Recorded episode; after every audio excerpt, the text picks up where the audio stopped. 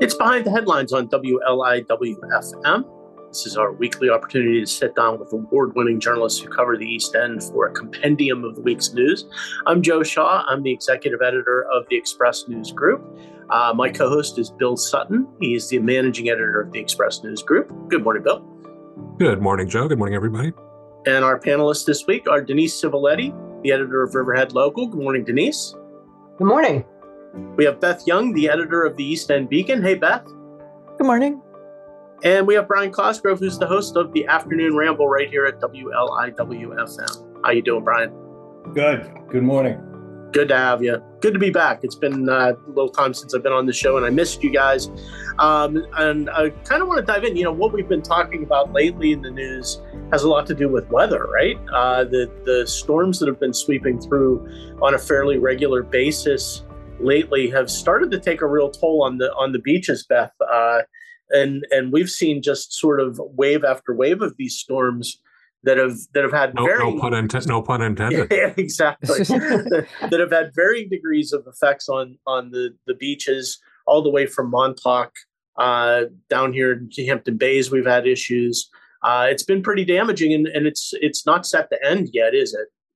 Yeah, well, um, we're recording this Friday morning, but you're probably listening to this during the um, on Saturday morning during the uh, peak of high tide, and we're expecting another um, another round of coastal flooding with this storm on Saturday morning. Um, you, it looks like the high tide's coming from like 10 to 1, depending on where you are on the East End on Saturday morning.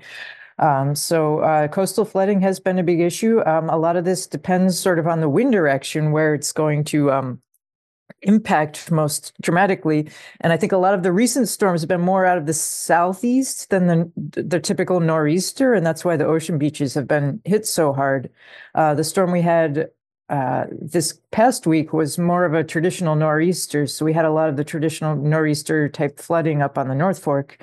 Um, which uh, you know there's a lot of marshland up here there's a lot of marshland throughout the Peconic estuary and water kind of piles up in there and floods basements. Um, I know uh, the fire departments up here were responding to quite a number of calls involving flooding, uh, electrical issues. Uh, so this is a real issue for people. Um, you know, even if you don't necessarily have waterfront property, if you're somewhere where your basement floods, um, it's a really good time to start looking into getting those utilities above ground uh, it, when planning for the future of your property, because um, the basement flooding is not going away. Mm. That's really interesting. And down here, yeah. Bill, I think the issue has been more about beach erosion, right? We've we've had some flooding and flooding of roadways and things like that, but uh, I think the bigger impact has been on beaches in Hampton Bays and Montauk in particular. Yeah, um, I forget where exactly is in Montauk, but where they have those, um, you know, the um, the the sandbags, Sand, for, sandbags, for lack of a better word, were were totally exposed um, during the last storm. And in in Hampton Bays, um, you had a, a, a, breakthrough. You had Dune Road that was um, that was flooded. Um, again, you see that almost every storm now. They had to close Dune Road for um, for a day or half a day anyway, um, just uh, due to the water levels. It's like Beth said, I don't I don't think it's going away. Um, the the good news is though, in in Montauk, they're getting ready to start the the beach nourishment there. Um, that's the the federal, the Army Corps of, of Engineers. There, we had a story this week. They are setting up their command center and and bringing in all the equipment that they're going to need um, to to start that nourishment um, fairly soon. Um, as soon as they're they're done in um, um, on Fire Island. They're going to come out to Montauk, and uh, and and that's ready to get started. And you know that that's been decades and decades in in the making to get that that's, to get that going. So it's very uh, that's a very exciting project. That's the FIMP work, right? That's Correct, the work yes. that's been been in. Uh, it's been fifty years, I think, since it was first discussed, and it's finally coming. But that's, that's no, no, no exaggeration there. Fifty More than that, yeah. So it raises the question, though, Bill, and and I think it's definitely true on the beaches in Hampton Bays too, which which just had a beach nourishment project um, in the fall, I believe, and it's been essentially erased in these most recent storms. A lot of that sand went away. So it's raised the question about beach nourishment projects, but this is kind of intriguing. Um, Beth, let's talk about beach nourishment for a minute. That is hmm. sort of what happens, right? I mean, you put sand on the beach. The idea is it's going, you know, it's going to get washed away and redeposited um, in a cyclical fashion. But it's about just trying to sort of hold back the obvious things that, that the, the ocean's going to do to the beaches. Yeah, I mean, um, all sand solutions are really, you know, I mean, if you talk about bulkheading the ocean, that's just like a concept that's just, it's incredibly expensive. It leads to this, you know, the washouts wherever the bulk out, bulkhead ends. So they used to call it like a bulkhead arm race. So that kind of solution doesn't work. So what we're what we're working with is sand, which is essentially floats away. I mean, they put those geotextile tubes in Montauk underneath the sand, and they're still there, but they get damaged with with the storms. But um, you know, this sand nourishment it has to be maintained, and a lot of the problems come with who's paying for the maintenance down mm. the line. Um, I know up in Southold, um, there's a place on the Sound called Hashamomuck Cove that is uh, adjacent to Route 48. So it's one of the two roads that come in and out of the North Fork. And uh, it floods in severe storms, uh, the road floods. Uh, and there are a lot of homeowners whose property is just between the road and Hashamomuck Cove. And uh, the cost to maintain this the Army Corps was looking for a local partner, and it was way out of Southold Town's budget. Astronomical, yeah. And um and Southold Town asked all the homeowners because it's like a, a, couple like three or four dozen homeowners who live there if they were willing willing to form a erosion taxing district to pay for it and they weren't.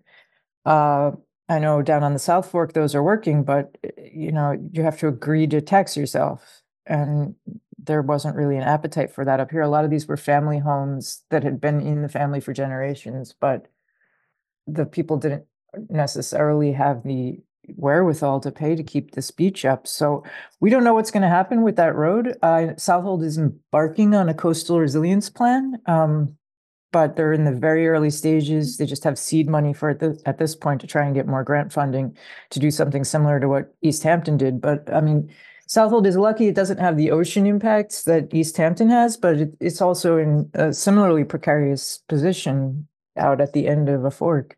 Is is there an um, option to move the houses back? There's really no space on the land that's there. They're mm. they're between the road and the and the sound.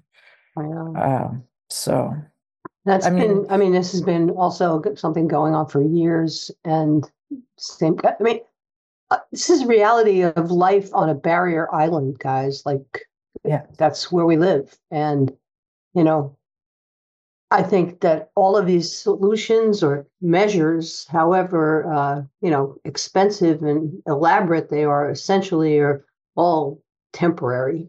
I mean, I think that's the reality. So there comes a point where you have to think uh, in terms of allocation of resources, of public resources, especially like, you know, is it is it smart?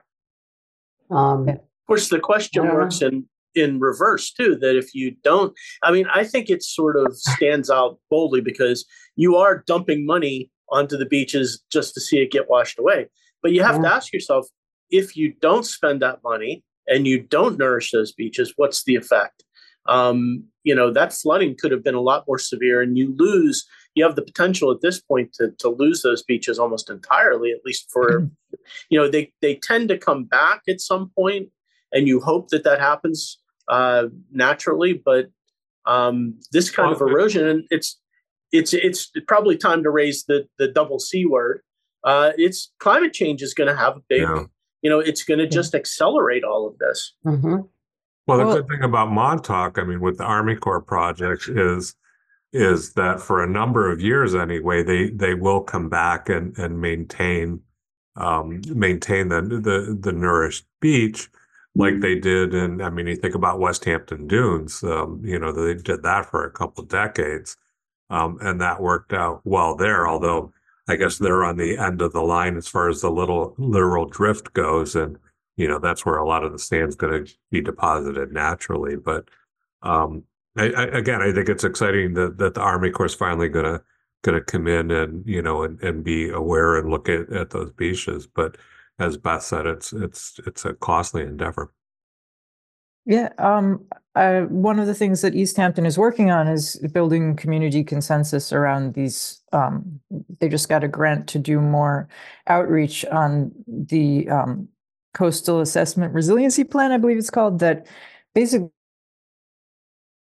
advocated for retreat from that first lane, the first line of hotels that are along downtown Montauk. Obviously, this is a, a, a huge decision for the hotel owners and one that they're not really interested in pursuing for the most part at this point. But um, the idea would be to transfer development rights to property that's further inland and rebuild a primary and secondary dune where those hotels are now to try and protect downtown Montauk. This an enormous undertaking. You need buy-in from the property owners, which I don't think they have at this point. Um, but it's a conversation that needs to happen um, quickly because yeah. I mean, you know, the changes that are predicted, especially out around Montauk, Montauk, are significant.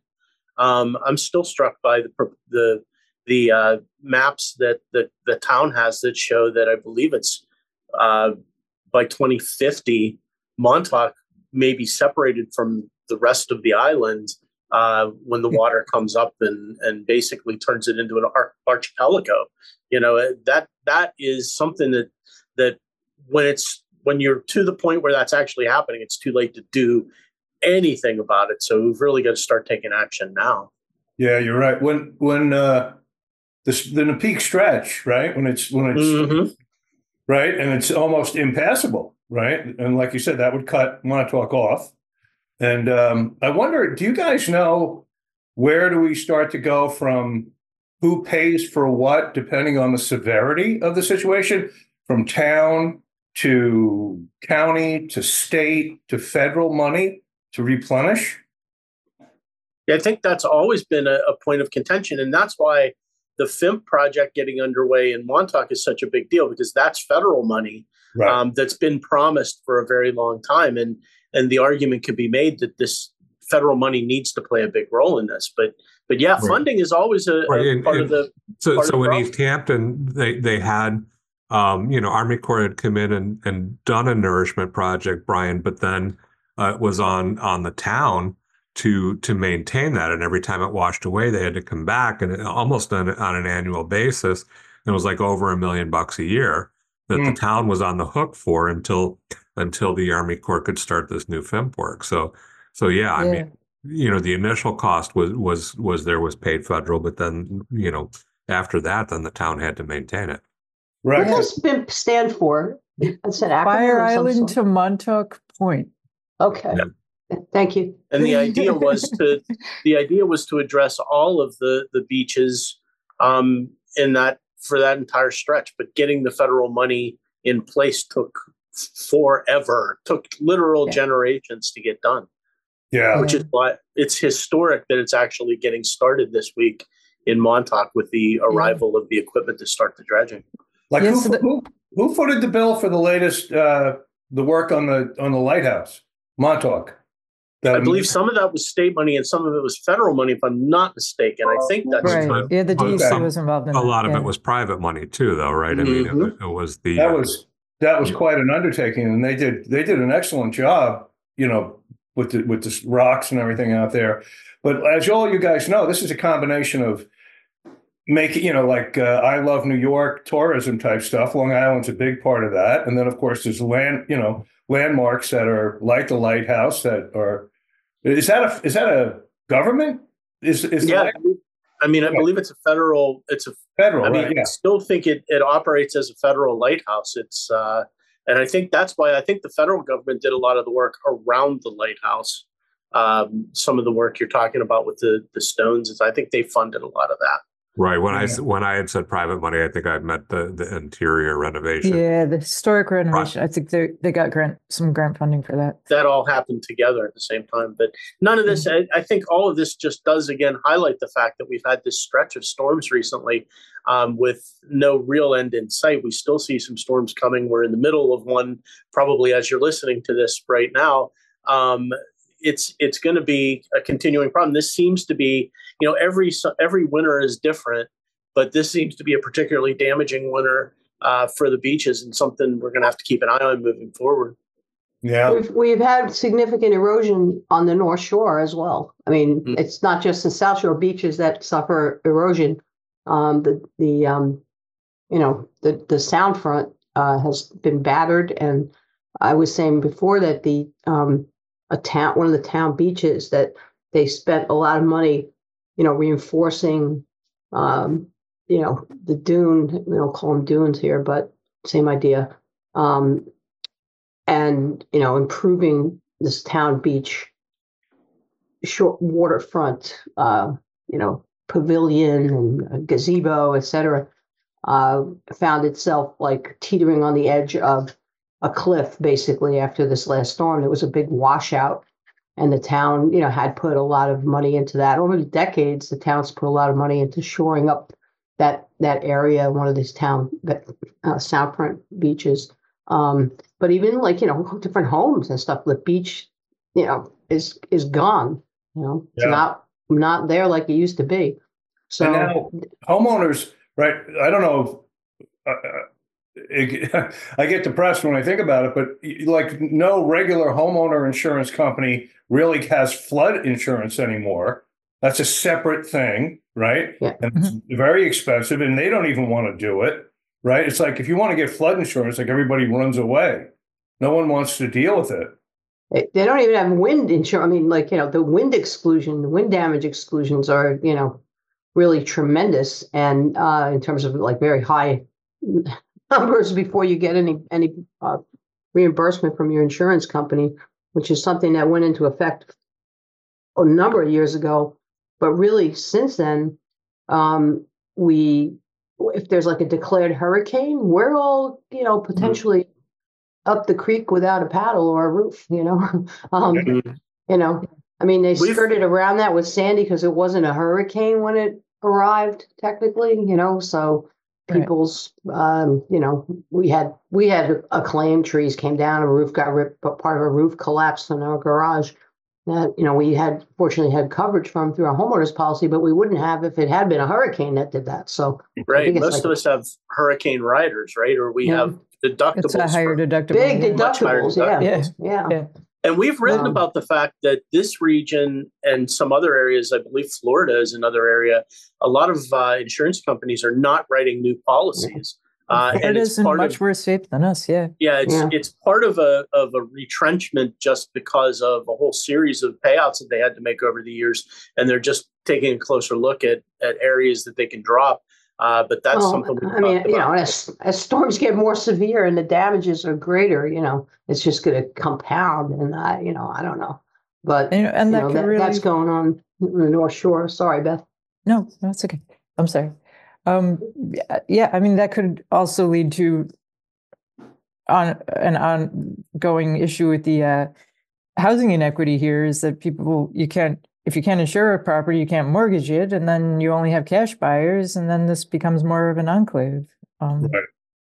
and i think the big question right now is is this part of the normal cycle of beaches and storms and those things all happen and sometimes you get a particularly bad year and then the next year isn't so bad is this part of that cycle or is this the beginnings where we're starting to see the beginnings of climate change and we'll never see a, a, a good year it's always just going to be bad and worse mm-hmm. um, that's something that that i think we have to keep a very close eye on going forward it's it's a troubling thought but uh, it may be the reality of the situation.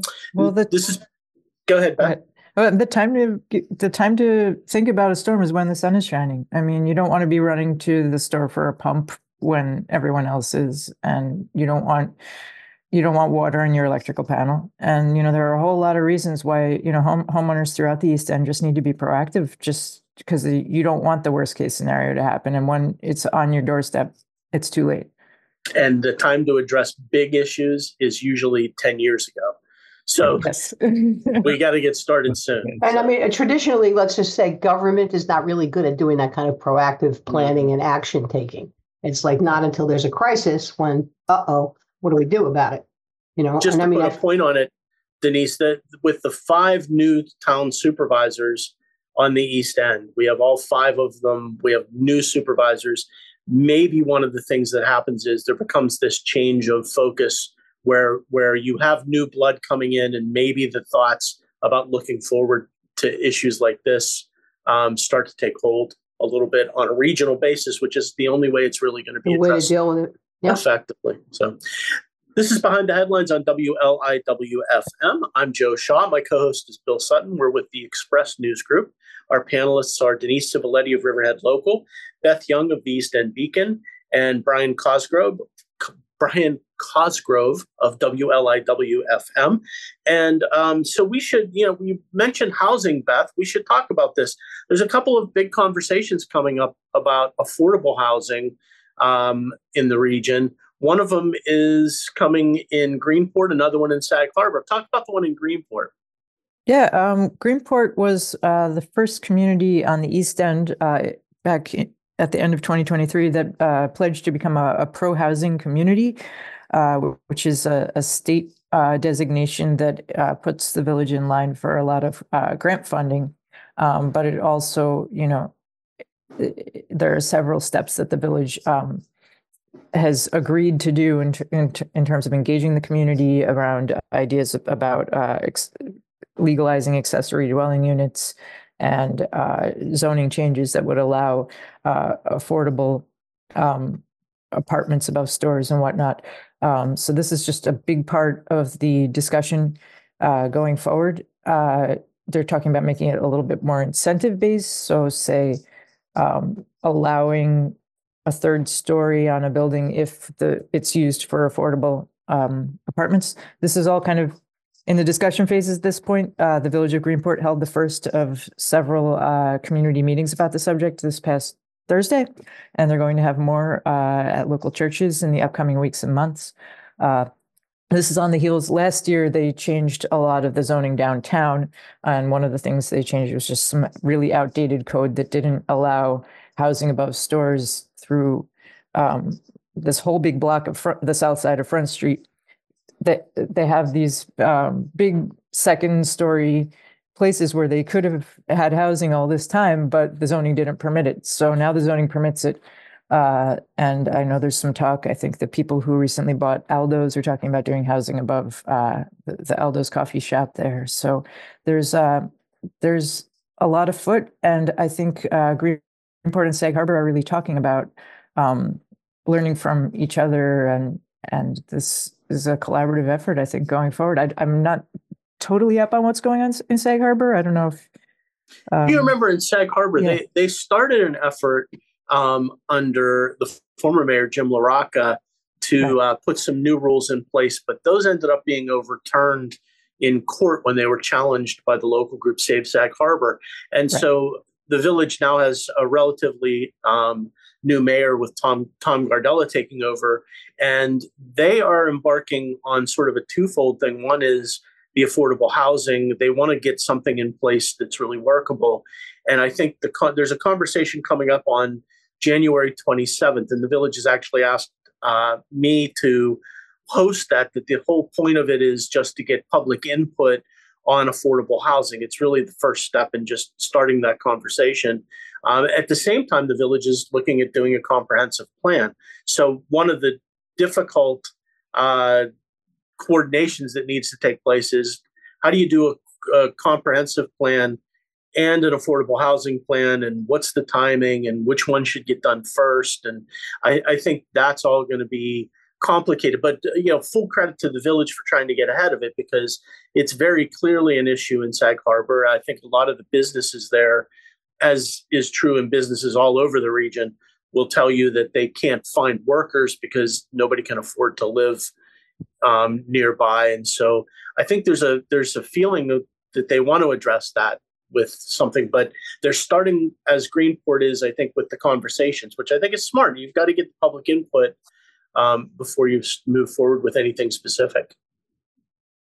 Yeah. Um, yeah, so that's what's happening in Sag Harbor, well, and, and, and, good for both of those villages. I, I, I think that you know other other villages on the east end have kind of punted the the ball to to the towns to provide affordable housing, but um, but uh, Greenport and Sag Harbor have um, you know have uh, made a line in the sand and, and said that they want to uh, you know to some extent um, you know try to try to find try to be part of part of the solution anyway. They're certainly not going to solve affordable housing, you know, for the villages, but if they can help to provide a little bit, um, then you know every everything helps, right? It um, really makes a lot more sense in the context of an already densely developed area. I mean, so much of what we hear is people being opposed to something that used to be a field turning into a apartment building. Um, if you're talking about existing housing stock, there's a lot less, or existing buildings, there's a yeah. lot less pushback. You know, it's you know it's fair to say that while I think most everybody agrees we need more affordable housing, how to actually get that done is going to be complicated, and there there are a lot of things that need to be discussed with the community before you embark on something like that no mm question. It it leads me into another conversation, Bill, which which is a nice transition. Which is we actually had a big announcement uh, this past week as part of the State of the State address by Governor Kathy Hochul about affordable housing um, that may have an impact on us locally, and it coincides nicely with a series we're doing um, in the Express News Group papers uh, about Stony Brook Southampton College and the history of that campus and the future of it. What did uh, the governor announce this week? Uh, well, it was a very, very timely announcement for for us. I mean, coming right in the middle of, of that series, and and basically, I mean, the, the the details have yet to be worked out, and and she's gonna, you know, within the next week, there will be a lot of explanations, um, you know, about the programs that she's envisioning in her in her state of the state. But basically, she said she has asked. Um, you know different different state facilities, including you know including SUNY, to identify property, um, state-owned property where affordable housing could be could be built or could be utilized. And um, apparently, one of one of those sites is is the Stony Brook Southampton campus.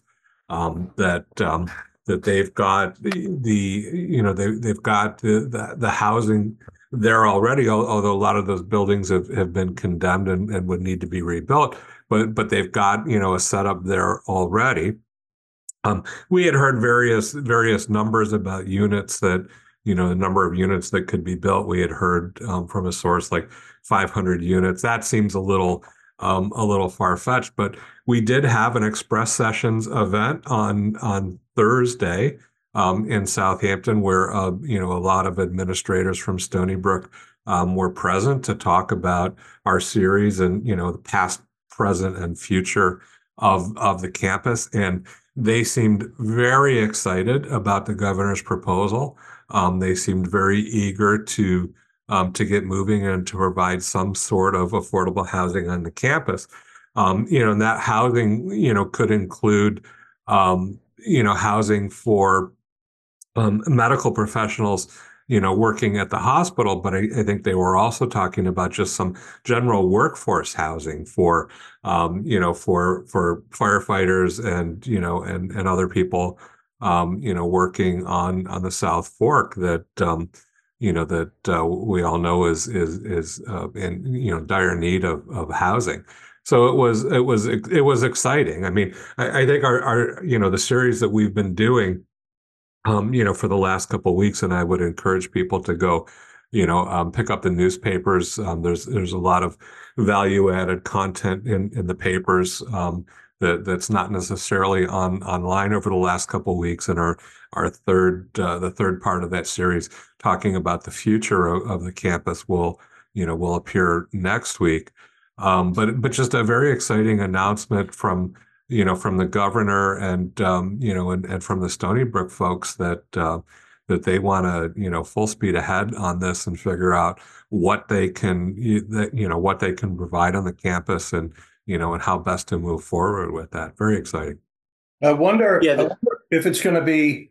Um, I worked, you know, the radio station was there, and I only worked there for about on the campus when we were there for about 18 months. And I always wanted to take a walk and really explore it, but explore the campus, I mean, and I never did.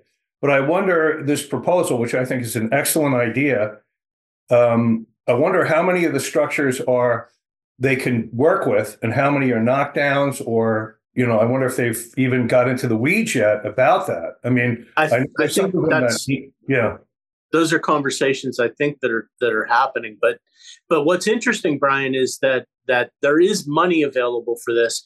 Um, the governor said five hundred million dollars she's going to seek in the state budget for this proposal. That would be used all over the state, but um, some of it, and um, from from what we heard from the Stony Brook officials yesterday, it's fairly clear that Stony Brook's been part of this conversation behind the scenes for a very long time. So they they are very clearly part of this proposal. Um, that's one thing that that you have state money that's available, and you have then you have the community housing fund from the town that might come into play that could provide some money too. Uh, there's there is probably going to be money available where you would think that a lot of those buildings are going to be knockdowns. Uh, it would be probably pretty hard to retrofit those, but they do have space on the campus that they have planned for this. And the second part of this that I think is really exciting is uh, Assemblyman Fred Thiele was on our panel, and he pointed out that the train station there used to be a Southampton College train station, um, and part of the idea here would be to reopen that train station, and that would allow all of this new housing to be built basically right on public transportation, which is smart growth. That's the idea. And, and we, know, and we know the governor likes that. She likes she likes housing by um, uh, by by by train stations, and you know, and again, lost in this conversation is is there's there's still an idea that um, that they may move the hospital um, you know, uh, Stony I was going to ask about Hospital that. from, you know, from uh, from uh, from its current location to to that campus. And I think if that train station was was open, then you know, then you're you're eliminating all that trade parade traffic that that right now is on the roads. You're not eliminating all of it, but you're eliminating some of that that traffic. We know that the south the hospital is one of the biggest employers, if not the biggest employer on the South Fork. And you've got all that traffic coming in, you know, three times a day for, you know, for three shifts at that hospital. If you could get, um, you know, a lot of that traffic going in by by train, um, then I think you're, you know, you're reducing traffic too as you're as you're increasing housing on on the campus. It's it's just a win-win. I, yeah. I, I think you know the, the hospital is is still a long ways off. And you know we heard some estimates at at the express sessions that you know i, I think the the shortest estimate was was six years now but I, I think maybe it might be even a little longer than that. And and we also heard from you know from the stony brook officials they're they're very excited about the housing and they're going to move forward with the housing with or without um, you know, the hospital being uh, being built there, and I think that's important to note that um, you know they're very excited about the housing and, and want to move forward with that, and that seems to be the primary focus right now. So, I year, thought that was the plan, though, the hospital being built there. Like that's well, it, it is, and and for okay. for a dozen years they've been talking about that. Um, I think that that a lot of things got in the way, some staffing changes, um, you know, with Stony Brook COVID uh, actually got you know got in the way. Um, so so the Southampton Hospital Foundation is is um, is raising the money for for the new hospital. It's not Stony Brook building the hospital. It's the right. the Southampton Foundation, and um, you know because of COVID, I, I, think fundraising you know got slowed and, and interrupted there, but um, there were representatives of the foundation at the express sessions too, and they're very eager to, you know, to get back on track raising the money. They're going to need, you know, three hundred million dollars or or so um, to to. But the housing and the hospital, you know, expanded hospital that can live together on that same campus. Yeah, there's, there's, there's room. room for that. Okay. Yeah. We asked that specifically, and they said that they believe they have room for both. And and I think the important right. thing that Bill, the point Bill made, the hospital officials kind of stressed that we're going to move forward with the housing, whether or not the hospital is actually in place. And I, the impression you get, um, Ken Wright, who's the chairman of the Southampton Hospital Foundation, um, was there. It's the Southampton Hospital Association, actually. Hmm. Um, he said they're about a quarter of the way to where they want to be with the fundraising, and they really haven't had anybody. If you remember, Bill Ch- uh, Bob Chaloner, who was the chief administrative officer of the hospital, left that job to take over the fundraising, and then very quickly left for a job in the Midwest. So there really hasn't been anybody leading that charge. They said they're getting ready to announce a hire that they will have somebody in place to lead that effort to raise that money. Seems like Stony Brook and the Southampton Hospital Association are both optimistic that they can get it done. And and Ken Wright pointed out, hey, they had to raise the money for the new emergency department in East Hampton, which is going up as we speak. They had to raise that money first because that project plus, plus money for for a couple other um, uh, Phillips Cancer Center and sure. and, um, and a couple other you know um, you know new buildings over the last few years. So it's uh, the money's being spread out. It so, hasn't been a standstill with fundraising. Go ahead, to, to Denise's point, I think that you know we've all been under the impression the the last few years that that that uh, things were slow at the campus. There weren't a lot of inva- advancements. Um, you know, we we noted that that there's just been a lot of buildings condemned there, including um, you know, including the historic windmill and all that.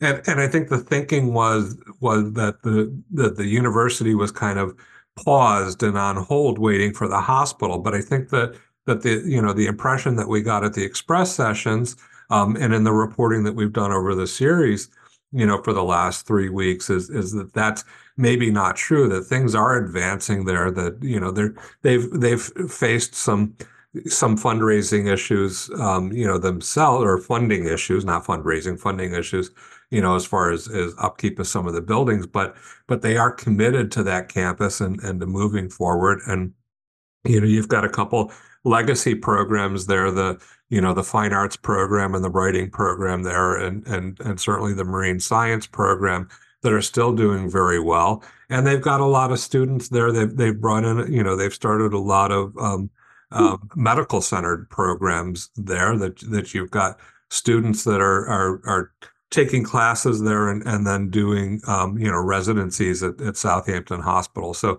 I, I, think they're very focused on on improving the hospital or improving the campus and and and moving forward. And you know the idea that that everything was just on hold, um, which I think a lot of people felt is is just certainly not not true. That there's a lot of looking um, forward there. And I think that that's something that, you know, that Fred Thiele and and uh, State Senator Tony Palumbo was there too, and and I think they're both dedicated to making sure that um, you know the the future is bright for both the campus and and the hospital.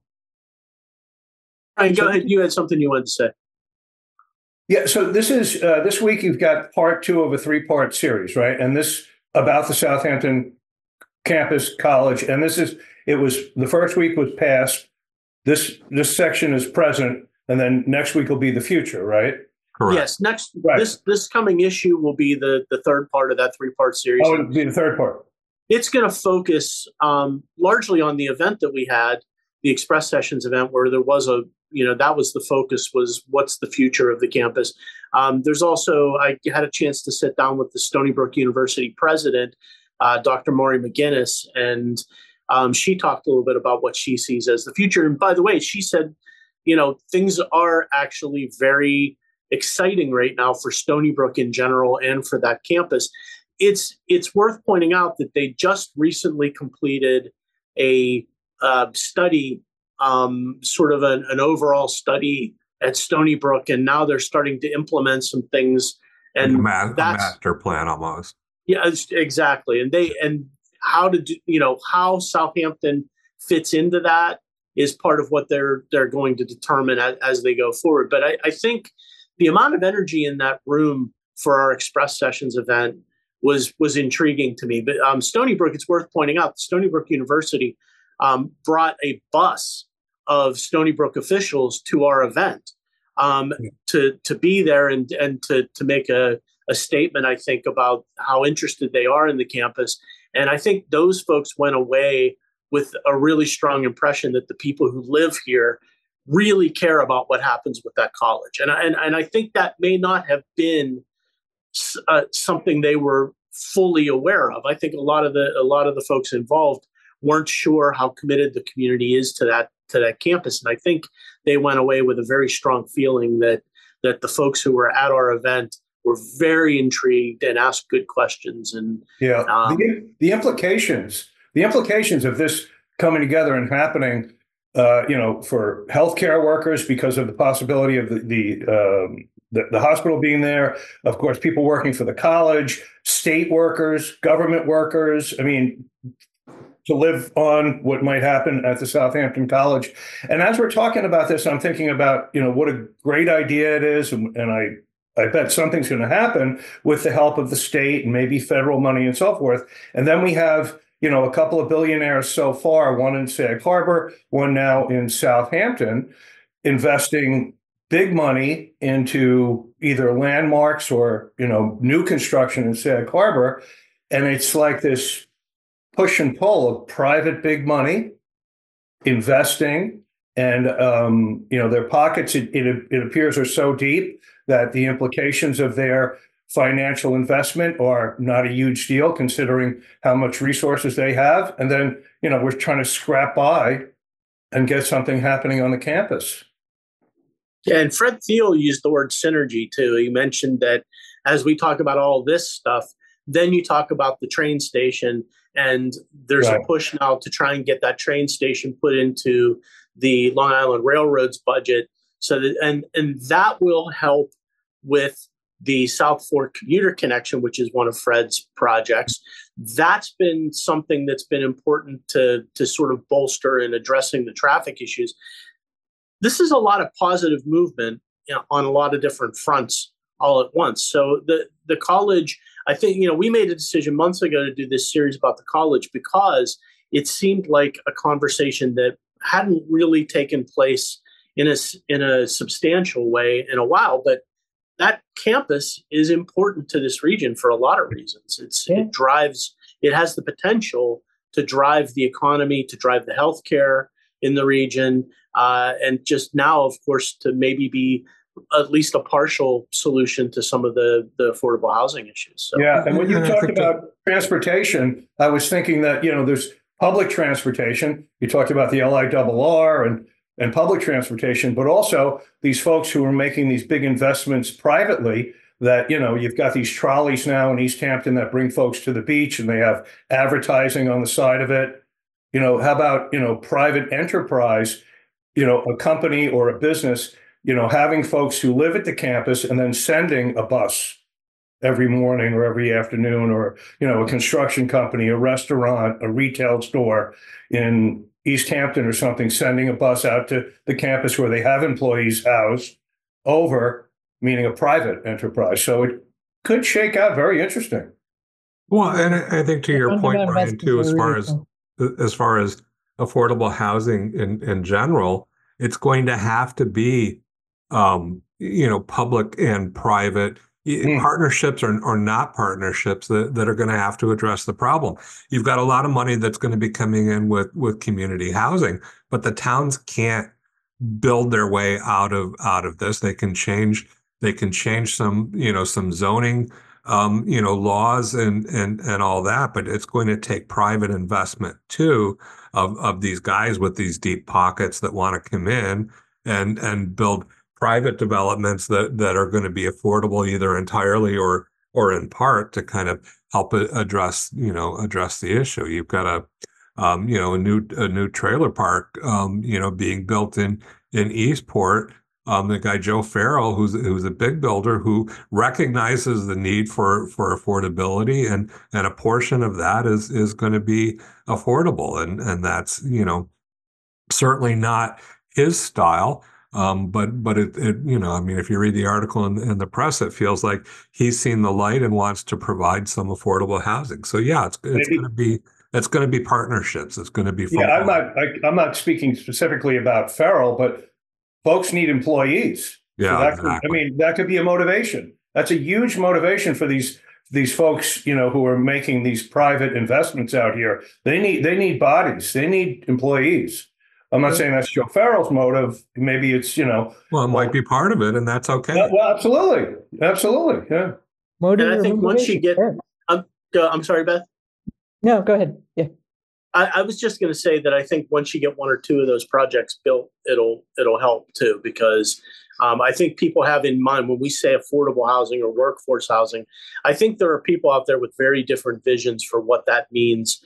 And I think if you actually build a couple of these projects so they can see what it looks like, and you know, we've done that. I think Southampton Town has put in a couple of projects at Sandy Hollow and um, at the train station in Speonk that give you sort of an idea of what workforce housing can look like and how it can work and fit seamlessly into the community. So, and just just to make a last point about our college, you know, so our Express Sessions event was a live event, and what I thought, what struck me about that, by the way, the, the live event will we'll have video from that on our website next week. Um, that's 27east.com, by the way. Uh, the the thing that struck me was for the past few years, I think the narrative about the college campus has been nothing is happening there. It's a ghost town. Buildings are collapsing. You know, they're they're being condemned. Half the buildings on the on the property are condemned. What is going on? There's a big question mark. The energy in that room was about what can be done on that campus. And the Stony Brook folks, Wendy Pearson, who is a vice president um, in charge of strategic initiatives is really the person who's a recent hire. I mean, she joked that she's pretty much been on the job for days, and this was this event was one of her first things.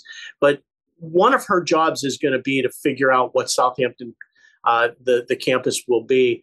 The energy is there's so much we can do with that, and that's new. And I think just that change and, and of attitude. She seemed really excited to work with community members too on on developing a vision for the campus, and I think that was really exciting too to a lot of yeah. community members. I talk with so many young people who uh, are really excited about going into nursing.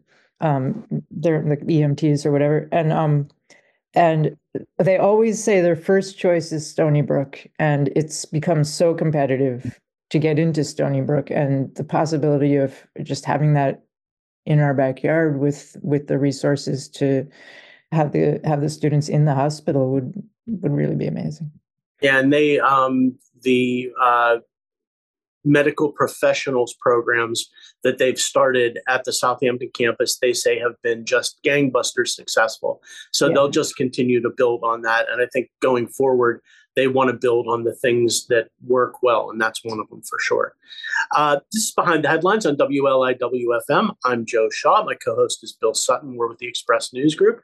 Our panelists are Denise Civiletti of Riverhead Local, Beth Young of the East End Beacon, and Brian Cosgrove from right here at WLIWFM. Um, Denise, the ongoing saga with EPCAL has taken a new turn this week with um, a lawsuit that was filed. Tell us what's going on. Give us an update. Oh, well, it was kind of expected um, that after the town canceled the contract, um, that the, the buyer, Triple Five, and its affiliate, Calverton Aviation and Technology, would bring a lawsuit for uh, what's called specific performance to force the town to sell the property to them under the terms of the agreement. And um, that's exactly what happened. Um, despite the uh, now former supervisor's public insistence that that was not going to happen, uh, when she was uh, berating a, uh, a local resident, asking if there was an update one day, and I think at her last town board meeting. Um, but uh, it did happen, and um, the, the town's got to respond. It's going to be a long time before there's any resolution to that. But um, meanwhile, they filed a thing called a notice of pendency, or lis pendens uh, in Latin terms, which means that um, the town is essentially precluded from doing anything to encumber, sell, lease, or anything the property there um, until the lis pendens is lifted, which means settlement of the lawsuit or judgment. So that property is uh, essentially frozen, um, potentially for years, and um, you know that's not a good place to be in when you are hoping, as this town has been, that uh, development or redevelopment of that site, which is the uh, former Northrop up north of Grumman site um, in Calverton that, uh, you know is going to be kind of um, a really significant economic engine for the town and the region. Um, but um, the whole thing just sort of went south, and um, here we are. The interesting thing about the papers that were filed is uh, some of the kind of the glimpse that it gives us into kind of the behind the scenes conversations according to triple five and calverton aviation um, you know that were had between town officials and representatives of the company um, things like uh, you know they told us don't worry we're going to go to this um, we're, going to send the application to the riverhead industrial development agency i won't get into all the details of what that what that was all about we've talked about it so many times but uh, but don't worry um, they're going to approve it. It's going to be like a rubber stamp. And um, mm. even if they didn't approve it, don't worry, we're still going to close anyway.